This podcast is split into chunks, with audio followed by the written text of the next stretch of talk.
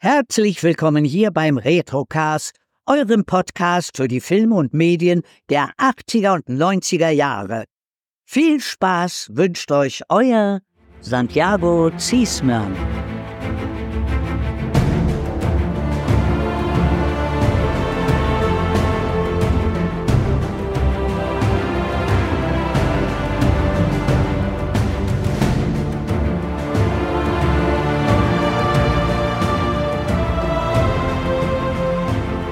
Hallo Moritz, hallo Todde. Hallo Kai. Ahoi. Wir sind wieder zurück. Zum allerletzten Mal geht's um Barbaren heute. Und ich sag mal so, äh, beim Anschauen fühlte sich das an wie so diese große Wurzelbehandlung der Filmgeschichte. Ihr seid einfach leider keine Barbaren, sondern nur Banausen. Nee, also ganz ehrlich, ich glaube, ich glaube, ich wäre lieber äh, bei einem Hardcore-Porno gucken erwischt worden, als dabei den zu gucken. Ah, ihr seid. Ah, ja, ja, ja, ja, ja. Das ist ja tragisch. Ich werde euch hier heute sehr äh, belehren und äh, auf äh, wunderbare Dinge hinweisen müssen, damit ihr diesen, äh, diese Perle der Filmkunst auch zu schätzen wisst. mir, mir wäre es lieber gewesen, dass du das mit den Drehbuchautoren gemacht hättest oder zumindest mit der Dialogregie. Ich weiß nicht, wie viel von dem Film, äh, ja, sag ich mal, der Übersetzung verschuldet ist oder ob der im Original halt auch, äh, ja, ähnlich so vulgär äh, ist. ja. Ja, ich, ich denke tatsächlich auf den, äh, den zwölfjährige Jungshumor werden wir definitiv zwischendurch mal zu sprechen kommen. Aber ähm, ich möchte meinem Fazit nicht vorgreifen. Ähm, lasst euch überraschen und äh, gesagt sein, entspannt euch erstmal. Äh, eine Anmerkung muss ich machen, besonders an Todde, denn äh, im Original wurde der äh, General von äh, Sven Ole Thorsen gesprochen, ja. nämlich unsere Lieblingsgesichtskirmes, die wir aus dem Abraxas-Film kennen. Ja, und der ja auch beim ersten Conan dabei war. Genau, richtig, genau. Aber ich habe den Namen eben gelesen, hatte direkt ja. dieses dumme Gesicht von diesem Abraxas-Cover vor Augen wieder. Ja. Das wird uns nicht mehr loslassen. ja. Äh, haben wir eigentlich überhaupt überhaupt schon gesagt, dass wir über Ronald der Barbar sprechen oder haben wir die ersten Minuten so rumgebracht, ohne dass die armen Leute, außer natürlich durch die Überschrift, durch die, den Podcastnamen, durch was auch immer, durch Ankündigungen der letzten Monate Bescheid wissen? Ronald also, der Barbar wird besprochen. Genau, ich bin mir ziemlich sicher, das wird die schwächste Episode im Retrocast ever, weil den Film kennt auch keine Sau gefühlt. Also Ey, da ist ich, das, was schlägt mir die Sprache? Du kannst gar nicht so viel raus, rausschneiden, wie ich gleich äh, schockiert stottern werde. genau, wir sprechen über Ronald der Barbar aus dem Jahr 2011, ein Film aus Dänemark, der eine erfrischend kurze Länge von 89 Minuten hat, die sich aber doppelt so lang anfühlen und der schockierenderweise eine FSK 12 Freigabe hat. ja, um es kurz zu sagen, es ist ein, äh, ich weiß nicht, wie wir jungen Leute heutzutage sagen, ein Trickfilm oder Zeichentrickfilm oder äh, 3D-Computer-Animationsfilm. Danke, danke, so sagen wir jungen Leute. Und ähm, wie ihr schon am Titel erkennt und an den kopfschüttelnden Menschen, ich bin sicher, ihr hört das Kopfschütteln immer jeweils von der befeindeten Seite. Äh, es ist einfach eine verdammt großartige Conan-Parodie, Persiflage ich würde sagen, Conan der Abenteurer war eine äh, großartige Conan-Persiflage. Also. nein, nein, nein, nein, nein, nein. Nein, nein, nein. Ihr, werdet doch überzeugt werden heute. Gebt mir so, gebt mir so zwei, drei Stündchen und ihr wisst dieses äh, filmische Meisterwerk zu schätzen, wie ich es tue. Ich glaube, du, bräuch, du bräuchtest zwei, drei Stündchen und wir bräuchten zwei, drei Fässer Wein, also jeweils. ich stoße mit meinem gerade mit äh, mehreren Schildmeiden und Barbaren an. Also, ähm, seid unbesorgt. Passt auf, ähm, wir starten Conanesque mit einem epischen Intro mit Erzählung. Natürlich nur echt von Helmut Kraus äh, den wir ja alle als äh, Live-Sprecher von den drei Fragezeichen kennen, oder als Herr Nachbarn von Löwenzahn, oder den Erzähler von Captain Future. Oh, dir, ach komm, vergesst es, der Typ ist einfach großartig und kann einfach gut Barbaren-Intro-Erzählungen vorlesen. Ja, da können wir dir auf jeden Fall noch zustimmen. Ja, guck mal, guck mal, guck mal. Das fängt doch gut an. Wir erfahren auf jeden Fall, dass äh, der Krieger Kron die Menschheit aus ihrem Sklavendasein befreite und sie schließlich zum Sieg führte. Tja, dann kommt irgendwie mitten in der Schlacht leider ein ziemlich fetter Pfahl, der mitten in seinem Wanst landet. Und ähm, sieben Tage und sieben Nächte lang blutete er und hundert Krieger labten sich an seinem Blut. Wir merken später, es sind auch hundert Kriegerinnen, äh, also hundert Krieger und Kriegerinnen, nur mal so, um auf das Worldbuilding zu kommen. Das war die Geburtsstunde der Barbaren. Jetzt sehen wir in der Folge so ein paar klassische Szenen, wie die Barbaren trainieren, rohes Ei trinken, arschfreie Chaps tragen, Bücher mit ABC zerstören und halt barbarische Dinge machen, die man so zur Freizeitgestaltung im Barbarendorf treibt. Nun, die Barbaren sind die gewaltigsten Krieger in ganz Anabolien. Und meine Frau hat das so mit einem halben Gehirn mitgeguckt und meinte so irgendwann nach einer Stunde, so total gelangweilt, Anabolien. Das soll auch witzig sein, oder? Da habe ich gesagt, genau, das ist unfassbar witzig. Nein, ich muss zugeben, dass das der, der, die schwächste Namensgebung des ganzen nee. Films ist. Also da, da muss ich dir, da muss ich dir komplett widersprechen. Anabolien ist der, ist der eine Gag in dem Film, der für mich wirklich gezündet hat. Also ich hätte mir, ich hätte mir viel mehr Namen in der Richtung äh, gewünscht. Und äh, also das war wirklich so, so der, äh, wo ich, wo ich tatsächlich drüber schmunzeln musste. Aber dieses, dieses Intro, was du gerade beschrieben hast, das fand ich auch noch wirklich richtig cool gemacht. Auch halt dieser, dieser Quatsch mit dem sieben Tage und sieben Nächte Blut, nachdem er sich dann da halt diesen Pfahl mal eben so rausgezogen hat. Also äh, das war schon, das war schon sehr, sehr geil. Und ich muss sagen, auch bei der Stelle, wo dann äh, von 100 Barbaren quasi beim 100. dann nur noch so ein Tröpfchen Blut übergeblieben ist, dass es halt nur noch für dicke Eier gereicht hat, da musste ich auch noch schmunzeln. Das konnte ich auch noch so als, als Satire einfach äh, mitnehmen und sagen, ja, das ist lustig. Und äh, wir lernen ja hinterher offensichtlich, ne, also von daher bei dem Worldbuilding gebe ich dir sogar recht, wir lernen ja hinterher offenbar einen Nachfahren genau von diesem ja, einen Barbaren äh, kennen. Also. Äh, genau, das kommt tatsächlich, weil wir da ja den Humor des Films noch nicht so kennen, kommt das total überraschend. Die Barbaren trinken halt alle von dem Blut, dann explodieren so die Oberkörper, die Oberarme und überhaupt und alles schwillt zu brutalen Barbarenmuskeln an. Und beim letzten machen dann halt einfach nur der Sack so einmal Ding! Und das war in dem Moment wirklich überraschend. Natürlich kommen dann ähnliche Gags ungefähr 4000 Mal im Laufe des Films und irgendwann wird's dann ein bisschen weniger überraschend. Aber da in dem Moment, als ich den das erste Mal gesehen habe, anno 1837 ungefähr, ähm, war ich doch tatsächlich überrascht. Naja, wir lernen auf jeden Fall jetzt äh, den Nachfahren kennen. Es ist Ronald oder Ronald, wie ihr möchtet. Und ähm, der ist halt einfach so, wie wir Nerds uns die ganzen späten 70er und frühen 80er Jahre über gefühlt haben. Wir waren die die gerne gedacht haben, die gerne über Sachen gesprochen haben, die gerne Probleme entweder beiseite geschoben haben oder versucht, sie durch Quatschen zu lösen. Und wir waren nicht die, die aufs Maul gehauen haben meistens. Und deswegen ist das unser, unsere Nerd heiligen Figur Ronald, der einfach bei diesen Barbaren völlig fehl am Platz ist. Ja, was der Film macht am Anfang ist quasi so die ganzen Conan, die wir bisher so hatten, invertieren. Das heißt, der hat so die ganzen Barbaren drumherum, die alle stark sind, setzt aber dann eben den Schwächling, der zwar auch zu den Barbaren dazugehört, aber eigentlich nichts kann, so in den Vordergrund. Äh, also aus der Perspektive betrachtet ist zumindest die Herangehensweise an den Film super und äh, ich würde dir auch in Teilen recht geben, dass der Film zwischendurch ha, immer hab wieder. Ich, hab ich schon Ha gesagt? immer wieder gute Ansätze verfolgt, aber sie dann häufig auch mit irgend so einem, ja, Pipi-Kacker Schwanzhumor wieder einreißt. Das ist das, was mich dann so am meisten irgendwie so ein bisschen immer rausgerissen hat. Ja. Äh, tatsächlich, das mit dem Invertieren hast du sehr schön beschrieben. Das ist ja wie von Monty Python der äh, Bicycle Repairman Sketch, wo in der Welt nur Supermänner rumlaufen und dann gehen denen immer ihre Fahrräder kaputt und so. Und dann kommt der Superheld Bicycle Repairman mit seinem Köfferchen, der dann den armen Supermännern immer, äh, immer ihre Fahrräder wieder repariert und flickt. Ähm, ja, genau so ist das. Und es ist ja auch wieder voller Philosophie, möchte ich sagen. Denn Ronald hat direkt zu Beginn gar nicht so tierisch Bock drauf, auf irgendwelche Kriegszüge, Pleuder, Plündern, Brandschatzen, ihr kennt das.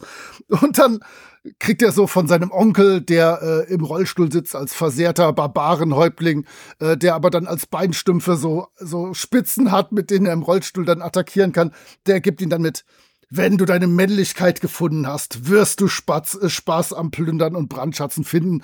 Das heißt, es ist auch philosophisch, äh, unglaublich tief, äh, ähnlich wie Conan, möchte ich sagen, mit dem Geheimnis des Stahls. Ähm, aber ich finde das ziemlich cool, das äh, hier wirklich so zu zeigen, wie albern dieser Männlichkeitsbullshit ist. Äh, ich will da nicht zu viel reininterpretieren, weiß Gott nicht. Es ist kein Film, der irgendwie äh, gegen, gegen Männlichkeit äh, zeigen will, dass wir nicht so toxisch sein sollen. Aber in seinen schlaueren Momenten kommt es aus Versehen durch. Ja, zumal man ja, zumal man ja auch dazu sagen muss, dass ja diese, dass ja dieses halt, ne, dieses mega macho äh, Männerbild äh, dadurch durchbrochen wird, dass ihm gesagt wird, hey, du brauchst, um äh, halt der große Held zu sein, du brauchst gar keine großen Muckis, du musst nur dicke Eier haben. Also äh, ich sag mal, es, es wird halt, es wird halt mit der, mit der Pinzette relativiert. Also Ne, von daher. Aber ja, ich, ich äh, muss halt auch sagen, so in den Momenten, wo wirklich, wo wirklich einfach, einfach so diese, diese Klischees gebrochen werden und so und da einfach auch ein, ein ordentliches Maß an Absurdität reingehauen wird, das waren die Momente, wo der Film für mich halt auch tatsächlich äh, funktioniert hat. Nur leider zu 95 Prozent der Laufzeit kommen halt die von Kai schon erwähnten Pipi-Kaka, äh, und weiß ich nicht was Witze. Ja, ja, ihr überschätzt die Pipi-Kaka-Witze. Ähm,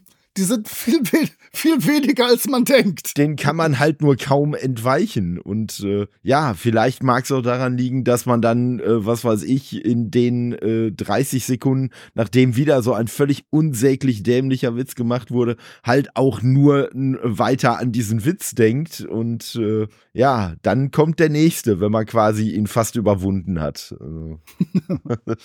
Nur fürs Protokoll, äh, damit ich wieder ein bisschen was zur Synchro zwischendurch sage. Äh, Ronald wird gesprochen von Osan Ünal, welcher ja beispielsweise relativ gut in unseren Ohren ist als Lenny Hofstetter bei Big Bang Theory, als Dipper bei Gravity Falls. Im neuen MacGyver ist er der neue MacGyver tatsächlich. Und okay. in Hörspielen ist er äh, to Toby Foster in der Monster 83 äh, Serie von Iva Leon Menge und er ist in den neuen Folgen Tony Ballard. Also auch da ja, und, bei Nerds und, bist du schon gut dabei. Und er ist quasi überall Nicholas Holt, wo Nicholas Holt nicht in Mad Max Fury Road mitspricht. ja. ja, also von der Qualität der Synchronsprecher war ich mal wieder positiv ja. überrascht. Also ja. die lässt überhaupt nichts anbrennen, die ist extrem hochwertig. Da habe ich vor allem auch Michael Pan als Hexenmeister äh, Guransul ja. äh, positiv in Erinnerung, der da, glaube ich, sehr viel Spaß hatte bei dem Ganzen.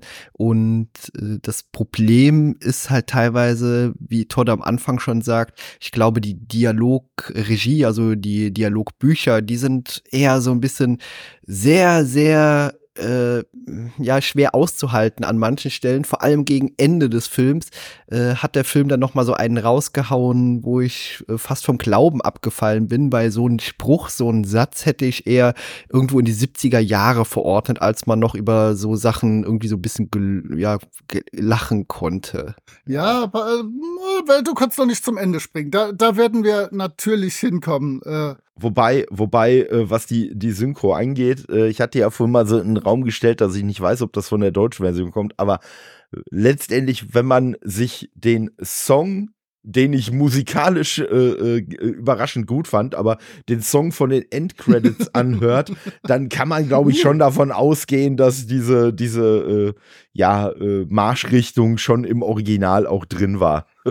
Uh, du hast aber lange durchgehalten. Respekt. Ja, ja. Ähm, wir haben, äh, wobei bei Original ist natürlich jetzt äh, das Ding, du gehst da von der englischen Version aus. Das Moped ist eigentlich ja sogar aus dänischer Feder. Ja, aber glaubst du, dass der Originalsong am Ende dänisch war? Ich denke, der wird auch englisch gewesen sein. Nein, nein, nein, der, der, ist, der wird immer englisch gewesen sein. Nur halt, Deswegen. ob wir daraus ja, ja. auf den Film rückschließen können. Aber ich fürchte, dass das tatsächlich einfach eine eine 1 zu 1 Übertragung sein wird. Ähm, ja. Habt ihr denn schon äh, zu Michael Pan die beiden, äh, äh die beiden äh, Star Trek-Referenzen gebracht? Denn ich kenne mich ja nicht aus, ich habe es nur recherchiert. Ich erkenne seine Stimme als äh, Christian Clavier, beispielsweise aus den äh, Real-Life Asterix-Filmen. Oder ähm, als aus Monster 1983 der zweiten Staffel, die ich gehört habe und gut fand. Aber er ist natürlich Brent Spiner für Ja, euch, klar. für euch Nerds. Und äh, was ich tatsächlich nicht wusste, das mit dem Brent Spiner habe ich mittlerweile ja von euch gelernt und ab und zu mal gehört. Aber ich wusste nicht, dass er dann auch noch gleichzeitig Data in Raumschiff Enterprise das nächste Jahrhundert in der Hörspielserie ist.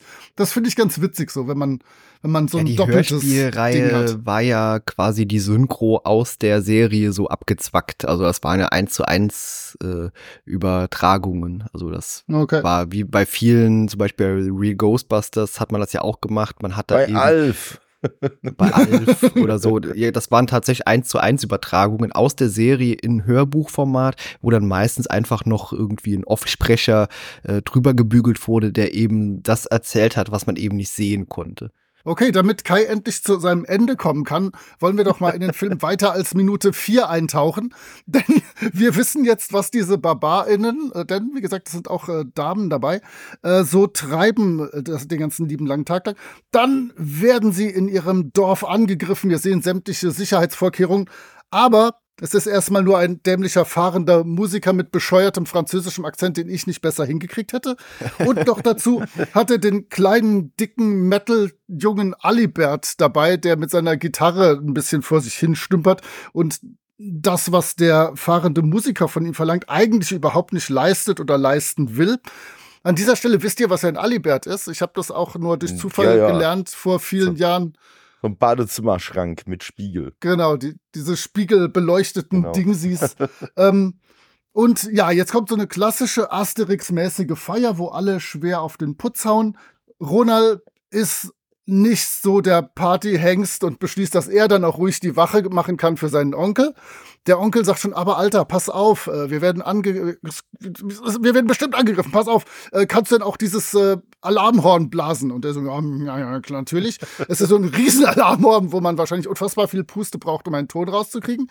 Und äh, Ronald ist sicher, wir haben doch alle besiegt um uns rum, was soll passieren? Und äh, hält dann auch seine in der Wache mehr, mehr als wäre lang- alles schon genau. platt gebügelt Also, Genau. Und natürlich, wie es kommen muss, naht das Böse und Ronald kann das verdammte Horn nicht bedienen und äh, die Barbaren werden überrannt. Ja, wobei ich da noch auf ein, auf ein schönes Detail eingehen möchte, weil, wie du schon gesagt hast, das Worldbuilding ist eigentlich schon sehr geil, weil, ne, es ist ja nun mal dieser, dieser Opa in seinem Rollstuhl oben bei ihm auf dem Wachturm.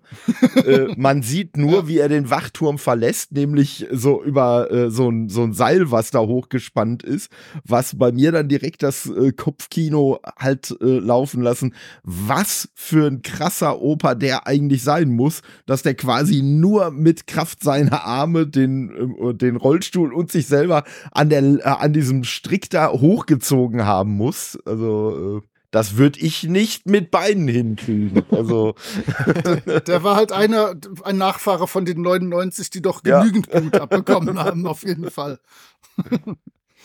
Naja, auf jeden Fall werden die Barbaren überrannt, äh, allesamt eigentlich gefangen genommen, bis auf den Onkel, der natürlich stirbt.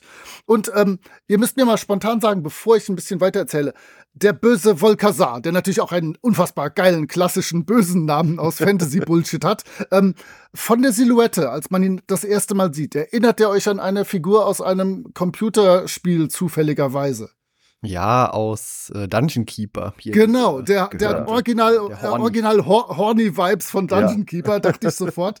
Ähm, naja, auf jeden Fall ähm, kriegt Ronald noch von seinem Onkel im Sterben den Auftrag, dass, dass er bitte jetzt äh, mal äh, nach Norden zum Orakel reisen soll und äh, mal hier die ganze, die ganzen Kram wieder retten. Wir alle wissen, Alter, das wird schwierig. Ähm, und die Bösen ziehen mit den gefangenen Barbaren ab und äh, schmettern das großartige Lied Ich mag Leder auf der Haut, weil's im Schritt das Blut schön staut. Und das hat noch eine zweite Strophe, die noch peinlicher ist. Und es ist einfach unglaublich schlecht, wie sie alle mit ihren hinternfreien Chaps gerade da Richtung Sonnenuntergang aufbrechen. Es ist einfach peinlich und man, ich weiß tatsächlich nicht, ob das irgendwie blöd sexistisch ist oder ob das einfach wirklich nur diesen barbaren Männer-Bullshit brutal durch den Kakao zieht. Ich hoffe ja immer, dass es das zweite ist. Ich fürchte, es ist einfach nur von zwölfjährigen Jungs für zwölfjährige Jungs, wenn man ganz ehrlich ist. Aber ich möchte es immer ein bisschen anders sehen, wenn ich darf. Erlaubt mir das bitte. Ja, wobei ich, wobei ich bei solchen Szenen wäre ich da sogar, wäre ich da sogar noch bei deiner sehr gnädigen Lesweise. Ich sag mal, was ich, was ich bis zu der Stelle von dem Film halt schon richtig nervig fand, war zum einen äh, halt dieser, dieser äh, Klischee-Franzose, weil, oh, jemand, der halt so überhaupt nicht barbarisch ist und quasi das letzte Hemd, der muss natürlich einen französischen Akzent haben und äh, ne, dann so ein bisschen äh, tuckig sprechen. Klar, das muss schon mal sein. Und dass quasi so äh, hier dieser General äh, von, von unserem Oberbösewicht, ne, dass der sich halt äh, so, das, das war optisch, fand ich das als Joke noch so halbwegs brauchbar, dass er ja da rumreitet und man glaubt, dass er mit der Gerte die ganze Zeit sein Pferd schlagen würde, bis dann der äh, Close-Up-Shot äh, auf ihn kommt, wo man halt sieht, dass er sich einfach die ganze Zeit immer nur selber den Hintern versohlt ja, ich sag mal, das, das, das fand ich noch schmunzelwürdig, aber äh, ja, auch diese, auch diese Rolle wird halt zwischendurch in Dialogen, äh, ne, kriegt die dann auch schon immer so einen sehr, sehr äh, äh, tuckigen Vibe aufgedrückt. Und äh, ja, also das, das ist irgendwie, das ist irgendwie über weite Strecken des Films immer so der Humor. L äh, Charaktere, über die man sich besonders lustig machen will, die gehen so ein bisschen Richtung, oh, äh, das könnte ein Homosexueller sein oder Franzose oder sonst was. Oder der absolut größte Gag, äh, der dann halt kommt, huhu, guck mal, vielleicht ist ja eine Frau stärker als ein Mann.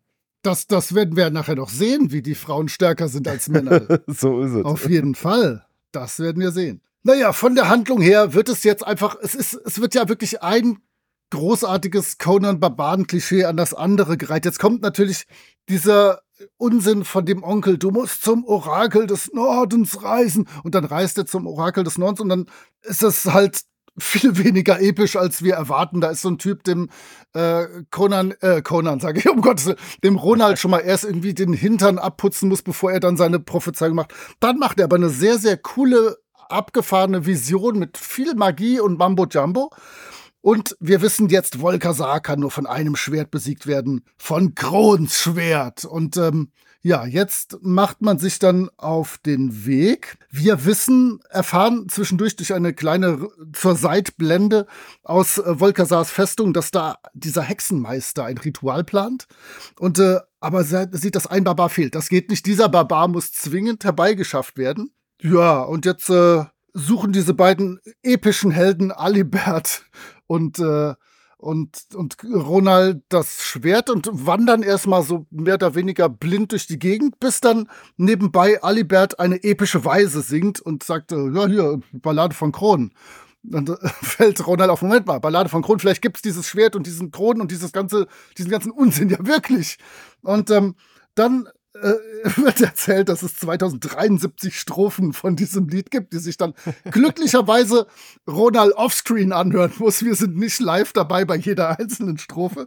Ähm, und äh, wir erfahren auch, dass äh, Kron in der Hälfte der Folgen einfach nur alles vögelt, was nicht bei drei auf dem Baum ist. Auch das wieder zwölfjährige Jungs haben ihren Spaß, aber ja, da hätte ich wenn ich den, das Regie, äh, das, die, die äh, Audioregie gemacht hätte, hätte ich da definitiv anderen Schwachsinn statt diesen Sex-Schwachsinn immer eingebaut, um vielleicht auch Leute, die nicht männliche, stinknormale, weiße, Barbaren, Fan, Jugendliche zwischen 12 und 15 sind. Ich hätte meine Zielgruppe da tatsächlich mal erweitert, weil wenn man nur die Bilder sieht, das hat äh, Todde eben schon gesagt, kann man darauf viel andere und viel coolere Sachen legen, als dann da im Endeffekt passiert ist.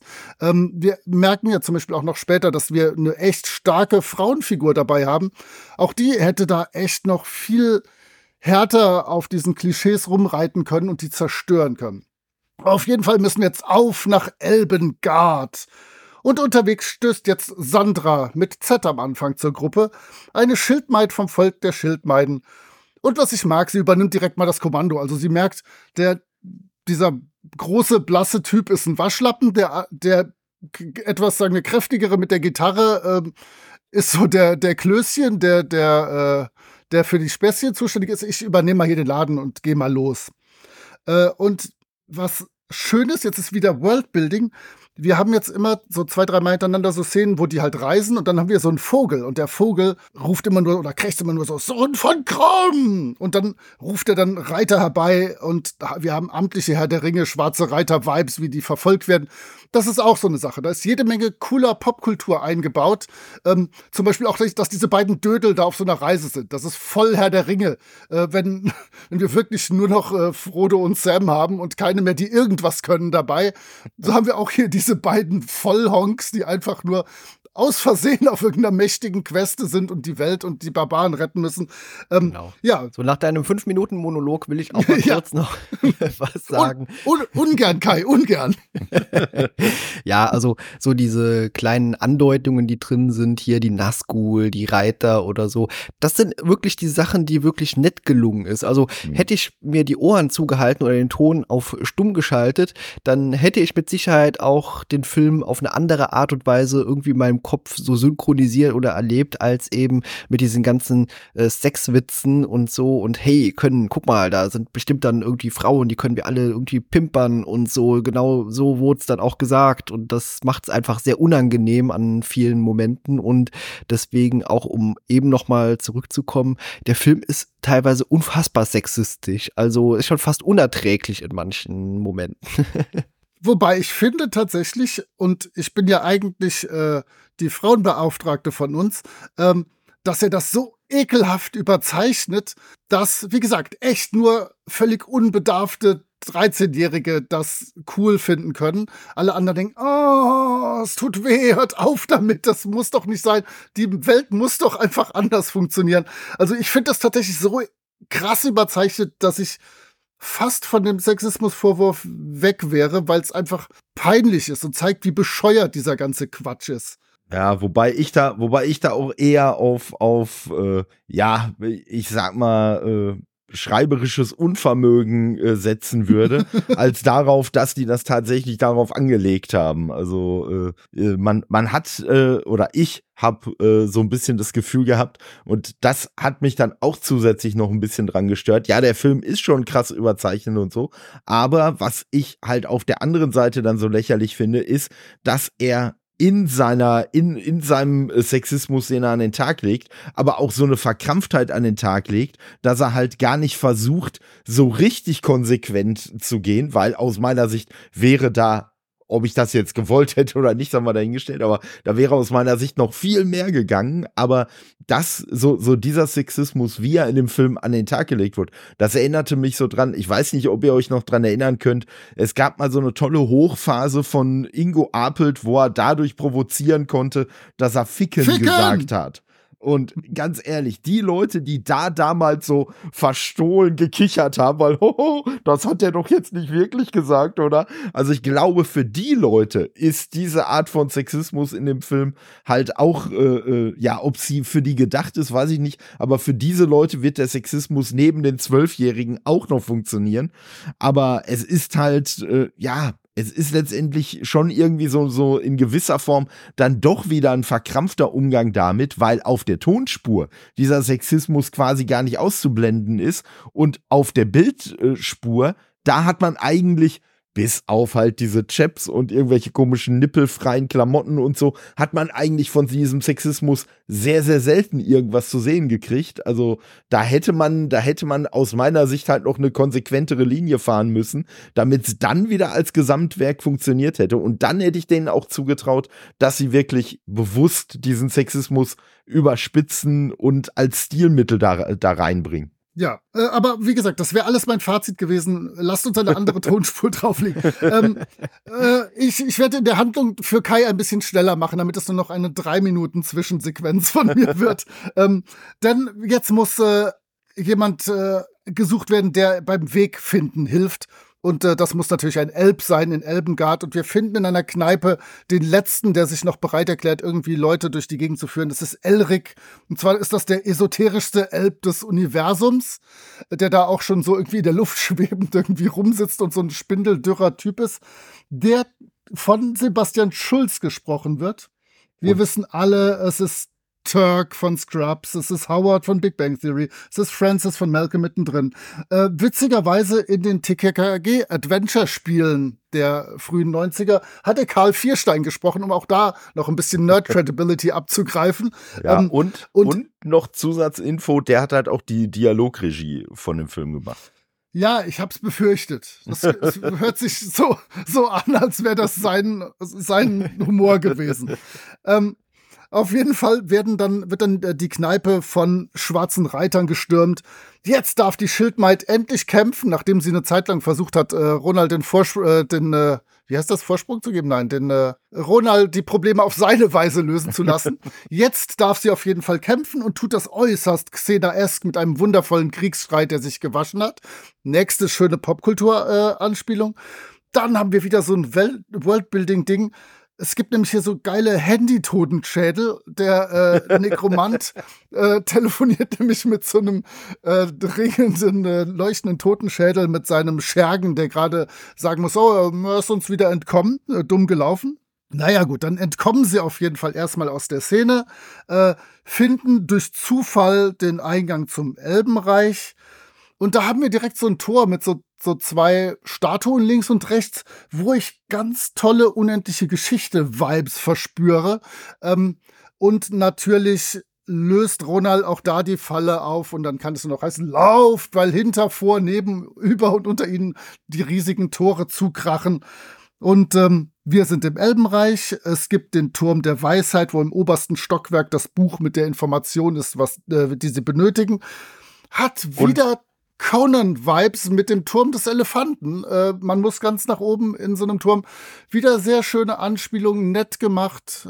Die, die aber leider, die aber leider dann äh, wieder äh, mit, mit äh, dem sexistischen äh, Teil äh, eigentlich alles wieder ein Stück weit einreißt, weil natürlich dieses Podest, auf dem dieses Buch liegt, das ist natürlich äh, eine Statue von einem äh, Elben, der dann äh, ja in gebückter Haltung den Arsch rausstreckt. Also auch da ja. haben wir wieder eine, eine an sich lustige Referenz, die dann tatsächlich mal äh, auf der auf der Bildseite äh, dann so ein bisschen so ein bisschen verkackt wird. Also ja, vorher hat man es ja noch mehr verkackt. Also man hat ja dieses Unsichtbarkeitsöl, das natürlich ja. alles von ihm unsichtbar macht, außer ja der Hodensack. Wo, ja, wobei ja, eigentlich ist es ja nicht der Hodensack, weil da kommen wir jetzt wieder zu der Verklemmung dabei. Es ist ja nicht der Hodensack, sondern der Hodensack-Sack. Also ja, das genau. Säckchen, ja. was er überm Sack hat, das sieht genau. man. Und das ist halt so ein Ding, wo ich sage, ey Leute, wenn ihr schon hier so so derbe äh, derben Humor an den Tag legen wollt, ja, dann zeigt uns doch da dieses komische schrumpelige Säckchen von ihm und äh, nicht das Lederdingen, was da drumrum ist. Äh, das hätte es jetzt auch nicht schlimmer gemacht. Da hätte, da hätte ich dann halt nur gesagt, so, okay, ne, ihr, ihr seid da wenigstens konsequent in eurer Darstellung. Aber pass auf, apropos Konsequenz. Jetzt kommt nämlich der Moment, wo selbst der 50-jährige Moritz innerlich leise kichern muss, weil einfach dieser schlechte, unfassbar bescheuerte Gag mit dem Säckchen, was da nur noch so durch die Gegend schwebt, so brutal durchgezogen wird. Denn alles in diesem Turm ist eine Gefahr für dein zwölfjähriges Säckchen, was du da so hast. Da sind permanent Leute mit so Schneidemaschinen, da sind so, so Nudelrollen, wo Sachen durchgerollt werden und so. Und dann, als er das Buch hat auf der Flucht, wird es noch schlimmer. Dann haben wir, fällt er erst mit dem Sack in eine Mausefalle und dann ist da so eine ganze Bataillon Feen mit so ganz kleinen Bögen, mit so ganz kleinen Pfeilen. Die sehen ja nur diesen Sack und zielen genau darauf. Es ist unglaublich bescheuert und ich muss tatsächlich leider bewundern, wie brutal die das durchgezogen haben. So bei den ersten zwei denkt man doch, oh meine Güte, das kann doch nicht wahr sein. Bei den nächsten fünf denkt man, wow. Und dann beim zehnten denkt man, ja, come on, äh, ihr seid mutig mit, ihrem, mit eurem Schwachsinn, den ihr da bis zum ja. Ende gnadenlos ich, durchzieht. Ich, ich muss ja zugestehen, also zumindest diese Kamerafahrt, wo dann so dieses Foreshadowing stattgefunden hat, wo halt diese Pressen und Rollen und weiß ich nicht was gezeigt wurden. Also das konnte ich auch respektieren und an der Stelle habe ich dann auch schon so ein bisschen kichern müssen, weil ich dann schon gedacht habe, so, oh, oh, das sieht jetzt alles ja. nicht so gut für ihn aus. Ja, genau. Also der Film macht auf optischer Ebene ja sowieso richtig viel Richtig, denn äh, ich mag so diese Animationen, die man gewählt hat für den Film. Äh, ich habe gestern mit Todde auch noch drüber geschrieben, denn äh, es ist relativ texturarm in verschiedenen äh, Einstellungen, also Felsen und so, die sehen halt eher aus wie beim Nintendo 64 gefühlt und äh, manchmal hat man aber trotzdem auch so extreme äh, andere Perspektiven plötzlich, die sehr detailliert aussehen, was irgendwie dem Film so einen ganz eigenen speziellen Look verleiht. Und der eigentliche Look, der hat mir auch sehr gut gefallen bei dem Film. Ja, ja, und dieses, dieses minder texturierte, also äh, ne, ich sag mal, grundsätzlich würde ich das kritisieren bei dem Film von 2011, aber wie wir halt gestern auch schon uns ausgetauscht haben, es ist ja so konsequent durchgezogen, dass man ja sieht, es war eine bewusste Entscheidung. Also das ist ja jetzt nichts, wo man sagen würde, oh, das ist jetzt keinem aufgefallen in der Post-Production oder sonst was, sondern nee, mhm. das wollte man ja genauso äh, durchziehen und äh, ja, also das, das äh, muss ich sagen, kann ich auch nur respektieren und ja, die Animationen, die fand ich auch wirklich cool gemacht, die waren schön übertrieben und äh, halt einfach wirklich so richtig äh, Comic-esque und so, also also, das war schon, da, da muss man dem Film mal äh, un, uneingeschränkt äh, Lob geben. Und da kommen wir bestimmt gleich auch noch mal äh, länger zu. Aber ich muss sagen, äh, äh, zumindest an der einen oder anderen Stelle ist mir die Musik auch als angenehm episch mhm. aufgefallen. An vielen Stellen ist sie einfach im Hintergrund, aber das ist aus meiner Sicht ja auch kein, kein Nachteil. Ne? Äh, aber es gab so ein paar Stellen, wo ich echt so gedacht habe, so ja, das könnte auch durchaus äh, in einem, in einem äh, ernst gemeinten Barbarenfilm funktionieren. Das, das ist sowieso so eine Sache. Das habe ich zwischendurch überlegt, ob man da mal wirklich einen komplett gnadenlos ernsten Text drüber setzen könnte, weil die Handlung ist ja wirklich reines Barbaren-Klischee, eins am anderen. Hm. Ja, okay, das mit dem, mit dem komplett Unsichtbaren, wo nur der Sack zu sehen ist und so, da machst du nicht mehr viel. Da ist äh, die Humorrichtung leider vorgegeben. Aber äh, viele Teile würden wirklich als, äh, ich sag mal, echter Film funktionieren. Denn jetzt äh, erfahren sie nämlich in diesem Buch, dass der Weg zur Donnerkuppe führt, was auch irgendwie so schon vom Namen her sowas zwischen Mad Max und Schicksalsberg ist. Also auch da sind wir wieder in der Popkultur unterwegs. genau, so könnte jedes Abenteuer heißen, was ich schreibe, genau. Ich muss sagen, die, die Mad Max-Parallele und deswegen hat mich am Anfang auch so dieses hier mit, äh, ja, doch dieser sehr SM-artigen Kleidung auch überhaupt nicht gestört. Bei dem Angriff schon aufs Barbarendorf, das hatte halt auch schon sehr krasse Mad Max-Vibes und äh, ja, da werden ja solche Kleidungsutensilien sind für die Bösewichte eigentlich auch immer eingesetzt. Also ne, von daher, äh, ja. Genau. Und äh, während sich äh, Ronald noch äh, diese kleinen Feenpfeile aus seinem ledergeschützten äh, Gemächt pick, pickt, äh, erfährt er die tragische Schildmeidengeschichte von Sandra, die ich tatsächlich sehr, sehr schön finde. Denn sie erzählt, sie muss denjenigen heiraten, der sie im Zweikampf besiegt.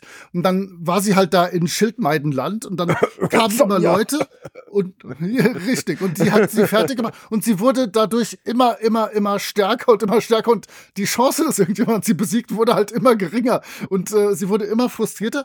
Äh, genau zu Red Sonja kommen wir in vier Minuten, je nachdem, äh, wie Kai mich durchkommen lässt. Äh, denn sie machen sich jetzt auf den Weg und dann passiert es natürlich, wie es kommen muss. Die bösen Drachenreiter entführen Sandra.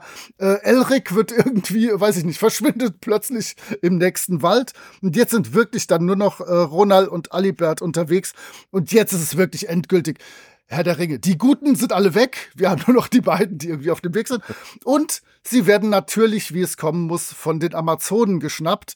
Und wir haben ja alle diese Amazonen Bilder vor uns und das wird auch auf den ersten Blick so voll bestätigt. So diese knallharten Frauen, die trainiert sind an den Waffen und sonst was. Und ich hätte jetzt eigentlich natürlich gerne, dass die auch wirklich genauso sind und das so durchgezogen wird. Und diese Amazonen sind aber äh, wir sehen die am Anfang so, als die, die beiden Trottel so gefangen in das Dorf geschleppt werden, klassisch auf so einer Stange nach unten hängend, wie sich das gehört. Und dann sehen wir so, wie die Amazonen so, so coole Kampfübungen und so machen und in der ersten Sekunde sieht das immer voll cool aus und dann verkacken die das total, weil auch die sich da scheinbar nicht wirklich beschäftigen äh, äh, und verteidigen müssen. Da ist die erste Amazone, die so richtig krass so einen Bogen im Anschlag hat und dann den Pfeil so einen Meter weit schießt und dann so rumhüpft, so albern. Dann die nächsten zwei sind in einer geilen Kampfpose, als würden sich jetzt ordentlich die auf die Fresse hauen und dann machen die so mit den Händen und es ist einfach sehr, sehr bescheuert. Auch das wieder, der Zwölfjährige hat seinen Spaß.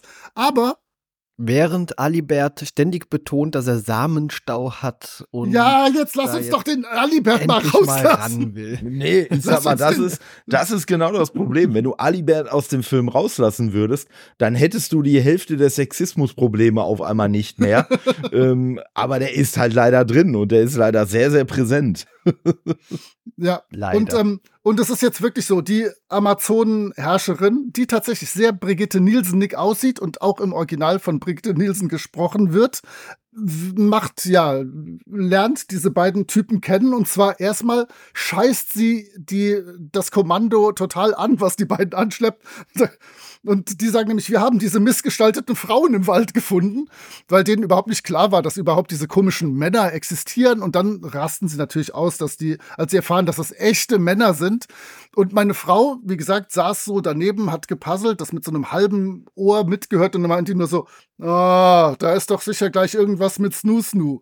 Und dann habe ich natürlich gewusst, ja, jeder Mensch auf der Welt, der schon mal Futurama geguckt hat, wird diese Parallele ziehen. Und ähm, ja, diese Amazonen-Sache finde ich total peinlich. Ich finde dieses Konterkarieren des harte Kämpferin-Klischees cool, auch wenn es natürlich hier Frauen trifft, aber äh, in dem Fall ist das einfach, wir haben eine Erwartung an Amazonen und die wird knüppelhart gebrochen. Und ja, dann dieser Sexteil, come on, dafür bin ich jetzt wirklich zu alt. Aber ihr wisst ja, wer das cool gefunden hätte. Ja, äh, ich sag mal, mein Problem damit ist, ähm, ja, konterkarieren von diesem, von diesem Amazon-Klischee ist, wäre ganz nett, aber wirkt halt für mich in dem Film einfach auch nur wieder als, ah, guck mal, selbst die total starken Frauen sind eigentlich alles äh, äh voll die Flachpfeifen und können natürlich mit den Männern nicht mithalten, weil, ne, eigentlich können sie ja, halt mit, nichts. Mit, Spätestens. Mit Ronald und mir schon. Ne, spätestens bei der bei der Frau, die dann die dann wirft und ne äh, dann so dieses Klischee von oh guck mal, die wirft ja wie ein Mädchen erfüllt. Ähm, ja, das das äh, fand ich fand ich dann schon ein bisschen lächerlich und du du hast es wohlwollend äh, interpretiert, dass sie die deswegen als Frauen äh, identifiziert haben, weil sie außer Frauen nichts kennen. Ähm, ich hab's halt eher wieder so gelesen, oh guck mal, die sind schwach, also müssen das Frauen sein. So, weil Männer sind ja stark. Nein. Deswegen sind es keine Männer. Die Amazonen sind ja stark für sich. Ja, ob die sich selber auch stark finden, weiß, weiß man ja nicht, weil Ne, ich sag mal, wenn die so, wenn die so äh, kompetente Kämpferinnen sind, wie wir das da sehen, weiß ich nicht, ob die sich selber überhaupt einreden, dass sie stark sind oder ob sie nicht selber auch wissen, dass sie ziemliche Pfeifen sind. Und ja, wie gesagt, dann kommt halt dieser, ne, ich sag mal, ja, Tod durch Snoo Snoo ist ja nicht angestrebt, aber würde wahrscheinlich, würde wahrscheinlich billigend in Kauf genommen werden von den Amazoninnen. Aber da habe ich halt auch das Problem, dass ne, diese halt ja mittlerweile ja doch schon fast legendäre äh, Futurama-Folge das halt wesentlich besser umgesetzt hat. Kai, es ist dein Podcast. Möchtest du nicht auch noch mal was sagen? Zu Futurama kann ich gar nichts sagen, denn die habe ich nie gesehen, die Serie. Ah.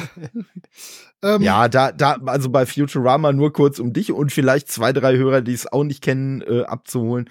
Äh, da ist es halt dann so, dass, sage ich mal, die Hauptcrew dann irgendwann auch bei solchen Amazonen landet und äh, ja, die äh, haben halt zwei Möglichkeiten. Entweder äh, Snoo Snoo, was ich jetzt glaube ich nicht äh, weiter ausführen ja, ja. muss, oder Todesurteil. Und ja, ne, dann ist halt der Gag dabei, sie werden halt entweder getötet oder tot durch Snoo Snoo. Also, ne, und äh, ja. Gut, gesagt, aber war, bei dieser Szene war ja auch wieder so ein paar Sprüche dabei. So, ja, ich habe zwar einen Mordstände, aber ich muss jetzt meinem Kumpel helfen. Also ja, man hätte synchromäßig vielleicht doch irgendwie das ein bisschen anders drehen können, dass es nicht ganz so mit der äh, Brechstange irgendwie immer wirkt. Also hin und wieder hätte ich das tolerieren können, aber da in dem Film ja irgendwie vor allem bei dem einen Charakter Alibert keine, ja eigentlich kein Satz vergeht, in dem das nicht irgendwo thematisiert wird, äh, ging mir das einfach wirklich ziemlich auf den Keks irgendwann. Ja, Ihr müsst ja. mir gerade sagen, was euer Vorschlag gewesen wäre, oder nee, wir, wir wissen es alle. Wäre es ein amerikanischer Film? Wer hätte versucht, mit jugendlich klingender Stimme Alibert zu sprechen?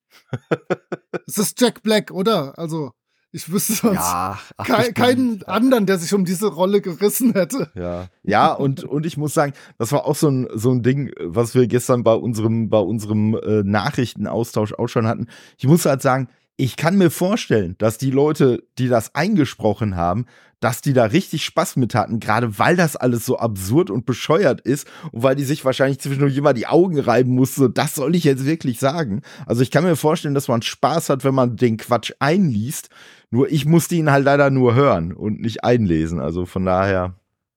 Ja, also wie gesagt, bei dem einen Satz am Ende, dann müssen ja, wir nachher noch mal drüber reden. ich glaube, natürlich. dem Sprecher ist es mit Sicherheit fast schon peinlich gewesen. Wollen wir hoffen. Beschämen, dass Aber wenn das ausgesprochen werden musste. Wenn ja. du den Satz meinst, den wir alle meinen, äh, finde ich das angenehm, dass der so ein bisschen hinten rüberfällt und äh, fast nicht zu hören ist, aber leider dann doch irgendwie zu deutlich, um ihn komplett überhören zu können. Ja, ähm, ich sag mal, kommen wir gleich noch drauf. genau, kommen in der Handlung jetzt schnell weiter. Der, der Rest geht schnell. Das passiert nur noch Bar Barbarenkrempel. Ähm, denn äh, jetzt äh, zwischendurch verliert dann leider Sandra gegen Volkazar und wir wissen, dass sie jetzt äh, ihm gehört, in Anführungsstrichen. Und wir ahnen schon einen Gewissenskonflikt voraus, denn wir haben gesehen, dass sie ein bisschen ihr Herz an Ronald verloren hat, obwohl er nicht so unfassbar der brutale Kämpfer ist, eher fast gar nicht. Äh, also da steht ein Problem am Horizont. Äh, eine Barbarin, äh, ich glaube sogar die Königin, steht auf Alibert und der rennt weg und trifft dann im Wald auf, äh, auf Super Wald Elric, der mittlerweile irgendwie eins mit, komplett eins mit der Natur geworden zu sein scheint. Ähm, Ronald findet in der Zwischenzeit das Grab von Kron, borgt sich dessen Schwert aus. Das fällt dann natürlich so klassisch langsam, quälend langsam geradezu die Treppe runter. Unten steht jetzt Sandra, die es sich schnappt. Wir sehen, dass jetzt Sandra und Volkasar zusammenarbeiten. Kron wird zum Hexenmeister transportiert und äh, Elric und Alibert beobachten das und wir sehen, da wird bald eine Rettungsmission gestartet. Auf jeden Fall soll das Ritual jetzt die Tore zum Herzen der Finsternis öffnen, weil darunter geht ja nichts in solchen Filmen. Also da muss ja schon irgendwie die Welt zerstört werden oder irgendwas. Ähm, ja, jetzt kommen schwere wir kommen jetzt schon auf den Endkampf zu, denn Ronald befreit aus Versehen alle Barbaren, indem er mit dem Schwert völlig in die Pampe haut, dabei irgendwie eine Statue schräg anhaut. Diese fällt um und fällt auf alle, naja, so eine Art Totempfähle oder Marterpfähle. Ich bin da nicht so bewandert, wo die, äh, wo die Barbaren dran gefesselt sind. Die sind alle befreit. Ja, wobei. Und da steht, warte, warte, ich muss noch eine, da ja. steht nämlich so eine Wache daneben mit so einem leichten Monty Python-Ding. Sie steht nur da und sagt nur so, ja, leck mich doch. das fand ich die, den Satz des Films eigentlich, weil da hätte man wirklich so ein bisschen schockiert sein können, wenn gerade eine Bazilliarde Barbaren, die wütend sind seit einer Woche oder zwei, befragt werden und er steht einfach nur so, ja, leck mich doch. Ja, wobei ich, wobei ich da sagen muss, also da, da hat, da hat dann schon so ein bisschen, so ein bisschen der, der Nerd-Kritiker in mir übernommen an der Stelle und ich habe mich gefragt, wieso sind die Barbaren auf einmal befreit? Weil in diesen, in diesen, äh, ja, ich weiß gar nicht, wer heißen diese Dinger, diese Schand, Schand-Dinger da aus Holz, in die die Pranger. ein, bitte? Genau, Pranger. Pranger. So, diese Pranger, in die die eingespannt waren, äh, mit denen sind die vorher ja auch schon rumgelaufen. So, wieso sind die jetzt auf einmal befreit, wenn der Stein, an dem diese Pranger befestigt wurden, wenn der umfällt, wieso sind dann die Barbaren freier, als sie das vorher waren? Das heißt ja für mich nur, dass sie eigentlich vorher die, die äh, Pranger auch die ganze Zeit hätten aufmachen können und äh, sich vorher schon hätten wehren können. Also, wie gesagt, da, da hat dann, da hat dann so ein bisschen der, der Überkritiker übernommen und äh, so gedacht, hm, Na, wenn du, wenn du die Zeit hast, dich das zu fragen, dann hat der Film doch alles richtig gemacht. Ja klar, weil in der, in der Szene ausnahmsweise Alibert nicht stattgefunden hat und deswegen mal keine Penisüberdruck äh, oder Samenstauwitze gemacht wurden. Okay, wir sind jetzt schon im Endkampf, denn äh, jetzt wird Volkasar zu, ich hab verdrängt, wie der Böse heißt, der dann in ihn einfährt, wird zu einem riesigen, riesigen, riesigen Monster und äh, der befiehlt natürlich seiner Schildmeite, Ronald zu töten. Und äh, ja, das wogt jetzt so hin und her. Verdammtes Schicksal, alles sehr unerfreulich. Und Ronald hält hier jetzt so eine Rede, so im Angesicht des Todes. Und alleine, dass da drin de, der Begriff durchgeknallter Maskenäumel vorkommt, denke ich, wird mir persönlich sehr sympathisch sein und äh, rettet die Synchro an dieser Stelle. Und ähm, jetzt kommt es wirklich so, dass alle was zu dem Sieg beitragen. Und das finde ich episch, klassisch und wunderbar. Denn beispielsweise äh, rezitiert jetzt Alibert ein Gedicht, was, was uns in dieser Situation helfen soll. Ronald guckt nur doof, weil er natürlich nichts kapiert hat. Und dann sagt er, Mann, du musst ihm das Schwert oben in die Omme donnern. Und ähm, halt so, so diese Übersetzung für Ronald den Trottel. Und dann, äh, Elric erkauft Zeit, indem er unfassbar großartig tänzelnd ausweicht den Angriffen des Bösen. Und da ist jetzt Kais Satz, wo irgendwas mit, mit Schwuchteln oder extrem unerfreulich bescheuert äh, ja, als Kommentar Schluss kommt. mit dem Rumgeschwuchtel. Genau. Also, oh, das, wo, da, da sind mir fast die Nasenhaare ausgefallen und die ne. Zehennägel haben sich auch nach oben gebogen. Also sehr, sehr unangenehmer Satz. Also wie gesagt, ja. in den 70ern hätte ich sowas erwartet, hätte ich auch damals schon irgendwie äh, scheiße gefunden, aber ja, ich weiß nicht. Also, nee, dass man so einen Satz heutzutage noch einbauen muss, äh, ja, ich weiß nicht nicht. Ja, ja, und ich muss sagen, für mich, für mich hat dieser Satz einfach halt besiegelt. So, nein, nein, nein, vorher das mit den Franzosen, mit den Elben und weiß ich nicht was, das waren alles keine Zufälle, sondern nein, nein, wir finden, äh, ne, um im Jargon des Films zu bleiben, wir finden Schwuchteln total lustig und sich darüber lustig zu machen, ist für uns ein, ist für uns ein legitimer Humoransatz. Äh, da war halt an der Stelle einfach kein Zweifel mehr dran. Ja, das ist das Problem tatsächlich. Das ist sehr unerfreulich und deswegen andere Synchro hätte was retten können, denn ähm, dieser Elric wenn du ihn positiv siehst, ist er unfassbar geschmeidig, weil der wird da äh, drei, vier, fünf Mal von diesen Riesenfäusten angegriffen und der tänzelt da einfach so drumrum. Das ist, ja, das sieht ist auch halt super geil aus. Das ist ja, geil Elben, gezeichnet. Klischee, das man eben auch bei Herr der Ringe hatte. Hier Legolas, der halt irgendwie jeder Gefahr so ausweichen konnte und ja. äh, das eben sehr geschmeidig auch gemacht hat. Und äh, darauf soll das ja auch anspielen, aber äh, das hätte man synchrotechnisch wirklich anders lösen müssen. Ja, ja. ja. weil bildlich muss man sagen, ist dieser, ist dieser Endkampf schon sehr, sehr geil gemacht. Und auch wenn ich jetzt äh, vorhin die, die Szene mit, da mit diesen umfallenden Totempfählen da kritisiert habe, also optisch und so ist das alles super gemacht, auch äh, wenn dann die Barbaren mit da reinkommen und äh, halt auch dann, ne, wenn dann, wenn dann so äh, dieser, dieser neue Riesen-Oberbösewicht äh, angegriffen wird, das sieht alles schon sehr episch aus, ist auch gerade so von der Belichtung her, ist das wirklich wirklich äh, streckenweise richtig, richtig gut gemacht. Also ja, wenn da halt die, und, die komischen Dialoge nicht wären. und wie schon eben begonnen, ähm, die arbeiten zusammen. Alibert hilft mit seinem Gedicht und der Übersetzung weiter. Elric erkämpft Zeit. Dann in der Zwischenzeit verkloppt äh, Alibert noch mit seiner Klampfe den Hexenmeister, damit der auch ausgeschaltet ist.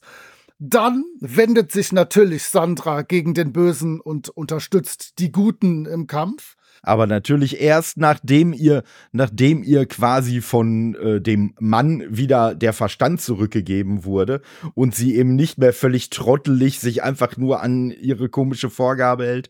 Oh, ne, du musst dich ja jedem Mann unterwerfen, der dich besiegt, äh, völlig ohne Sinn und Verstand. Äh, ja, fand ich auch wieder so ein bisschen ja, äh, doofes Klischee, was man da durchgelebt hat. Also da hätte man auch gerne mal wieder mit den Klischees brechen können und sagen können, nee, nee, nee, die braucht da gar nicht die Ansprache von Ronald. Die checkt das schon selber und äh, findet da schon selber den richtigen Weg. Dann wäre es auch ein starker Charakter gewesen. Ja, Ich finde die auch so sehr stark. Denn die, die hat tatsächlich, bis auf diese bescheuerte Schildmeiden-Sache, wo sie sich dann ja rausfinden kann, hat die ja immer alles unter Kontrolle. Auch am Schluss äh, blinzelt sie Ronald noch mal zu. Und der Ronald hat dann natürlich vollendet dann diesen Group-Effort und äh, landet irgendwie auf der Rübe von diesem Bösen, steckt das Schwert in dieses das ist ja fast schon wie eine Zielscheibe oben auf dem Kopf, wo man genau weiß, Insert Sword hier, äh, da muss das Ding hin. Ja, das war natürlich auch alles das, und das war natürlich auch so ein ziemlicher so ein ziemlicher Videogame Moment, sage ich mal, ne, wo dann halt so, ey, die leuchtende Stelle, das ist die, wo der wo der Gegner jetzt verwundbar ist, also ne, das äh, Genau. Das und hat dann schon gut kommt halt so die die nächste Asterix Endfire äh, wo dann alle so ihre Rolle gefunden haben. Und wieder eine schöne Sache und ein schönes Detail ist dann, dass dann der eine Typ, der ihn vorher immer gedisst hat, der sagt dann auf der Feier, wo dann äh, Sandra und Ronald nebeneinander sitzen und feiern, ich habe eine Rede vorbereitet. Und dann denke ich, wow. Und dann ruft er, auf Ronald, den Überbarbaren! Das war dann die Rede, die er vorbereitet hatte. Denn wir alle wissen ja, es geht ja mit Köpfchen wie bei Ronald und nicht mit den Muskeln wie von den anderen. Denn wer hat gewonnen am Schluss? Das Nerdköpfchen. Wir kleinen Zwölfjährigen, die nichts können und von allen verprügelt und geärgert werden. Wir haben den Tag gerettet. Ja, wobei, wobei ich da fand, dass sie, dass sie da ein, ein schönes Wortspiel äh, äh, sich haben entgehen lassen, weil ich hätte da die Überbaren äh, oder den Überbaren rausgemacht. So. Ja, aber dann, Wortspiele äh, liegen ja nicht jedem. Zum Abschluss kommt dann noch die Barbarian Rhapsody, die äh, Todde eben schon angesprochen hat, was ein bisschen auch wieder, wie ich war eben bei Jack Black, ein bisschen Tenacious D-Style ist. Überzogener, mit hoher Stimme gekreischter Metal, wie sich das so gehört in, die, in diesen Kreisen äh, in den 80ern. Also, ich finde, das Ding ist wirklich wir versuchen, ich glaube von 2011 ist er, ne? Wir versuchen Mhm, uns mhm. krampfhaft die 80er zurückzuholen und äh, tut alles auch vom Humor her, um da zu landen. Und ja, wir alle kritisieren es völlig zu Recht. Die Art von Humor geht größtenteils überhaupt nicht. Und äh, aber bis auf einige Szenen, wo auch so nichts mehr zu retten gewesen wäre, wäre da mit einem mit, mit einer cooleren, diverseren, offeneren Übersetzung vieles gegangen. Ja, auf jeden Fall. Also hätte man da wirklich äh, eher so die Anspielungen auf andere Filme, Serien, das so in den Vordergrund äh, gestellt und eben diesen doch sehr merkwürdigen Humor arg zurückgeschraubt. Wie gesagt, bis auf diese Anfangsszene, dass der eine halt nur einen großen Dümmel bekommt, da konnte ich das auch, konnte ich wirklich noch drüber so schmunzeln, wenn es da geendet hätte. Aber das hat's ja leider nicht. Und der Film war leider auch kein irgendwie Erfolg. Also der hat drei Millionen US-Dollar Produktionskosten gehabt und hat insgesamt weltweit nur zwei Millionen US-Dollar wieder eingespielt. Ja, also Ist ja schon fast eine Hm. Kunst. Ich Ja. habe mir die DVD zweimal gekauft, da bin ich mit einem großen Anteil dabei. Warum machst du denn sowas? Ich habe keine Ahnung. Ich habe sie zwischendurch mal verloren, dachte, ich brauche sie noch mal. Du, du hättest das als Wink des Schicksals nehmen sollen. Ja, na, aber nein, ich, äh, ich äh, war tatsächlich und ich war auch gestern und letzte Woche, als ich ihn gesehen habe, immer noch gut amüsiert und ja, ich muss mir Dinge wegdenken. Aber ich finde, der ist optisch geil, der hat sehr tolle Klischees, der funktioniert insgesamt von der Handlung her, äh, der hat tolle popkulturelle Anspielungen, der hat tolle Stimmen. Ähm, ja, aber er hat Alibert. Ja, also die, ne, wie gesagt, Synchro auf jeden Fall, also die Performance der Synchro, nicht die Texte, äh, auf jeden Fall über jeden Zweifel erhaben. Also das haben sie schon, das haben sie schon super gemacht. Und äh, ja, ich glaube, ich glaube, der große Unterschied ist einfach äh, so von der Perspektive her. Ich sag mal, du du hältst dich fest an den an den äh, aus meiner Sicht wenigen guten Momenten äh, äh, und dem wenigen, was der Film richtig macht.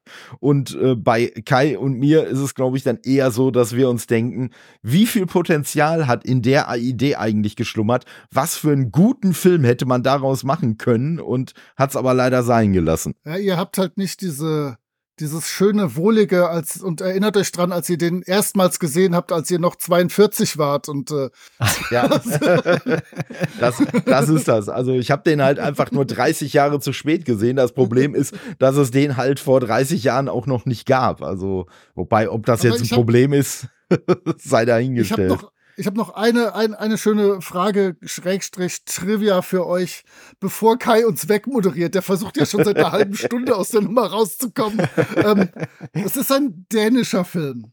Das ist ein wer dämlicher also Film. Hat, da hast du hat, sowas wer, von recht. Ja. Wer also hat im Original Lord Volkazar gesprochen, bitte? Äh, Lars Mickelsen. Sehr korrekt. Und im Deutschen wunderbar von Klaus Sonnenschein, der alles wegspricht. John Goodman, Morgan Freeman, äh, Bill Shatner in Star Trek 2 und 3. Äh, in Hörbüchern ist er seit den 60ern in sämtlichen äh, Old Firehand, äh, Old Shatterhand, Moby Dick, 20.000 Meilen unter dem Meeren Hörspielen unterwegs.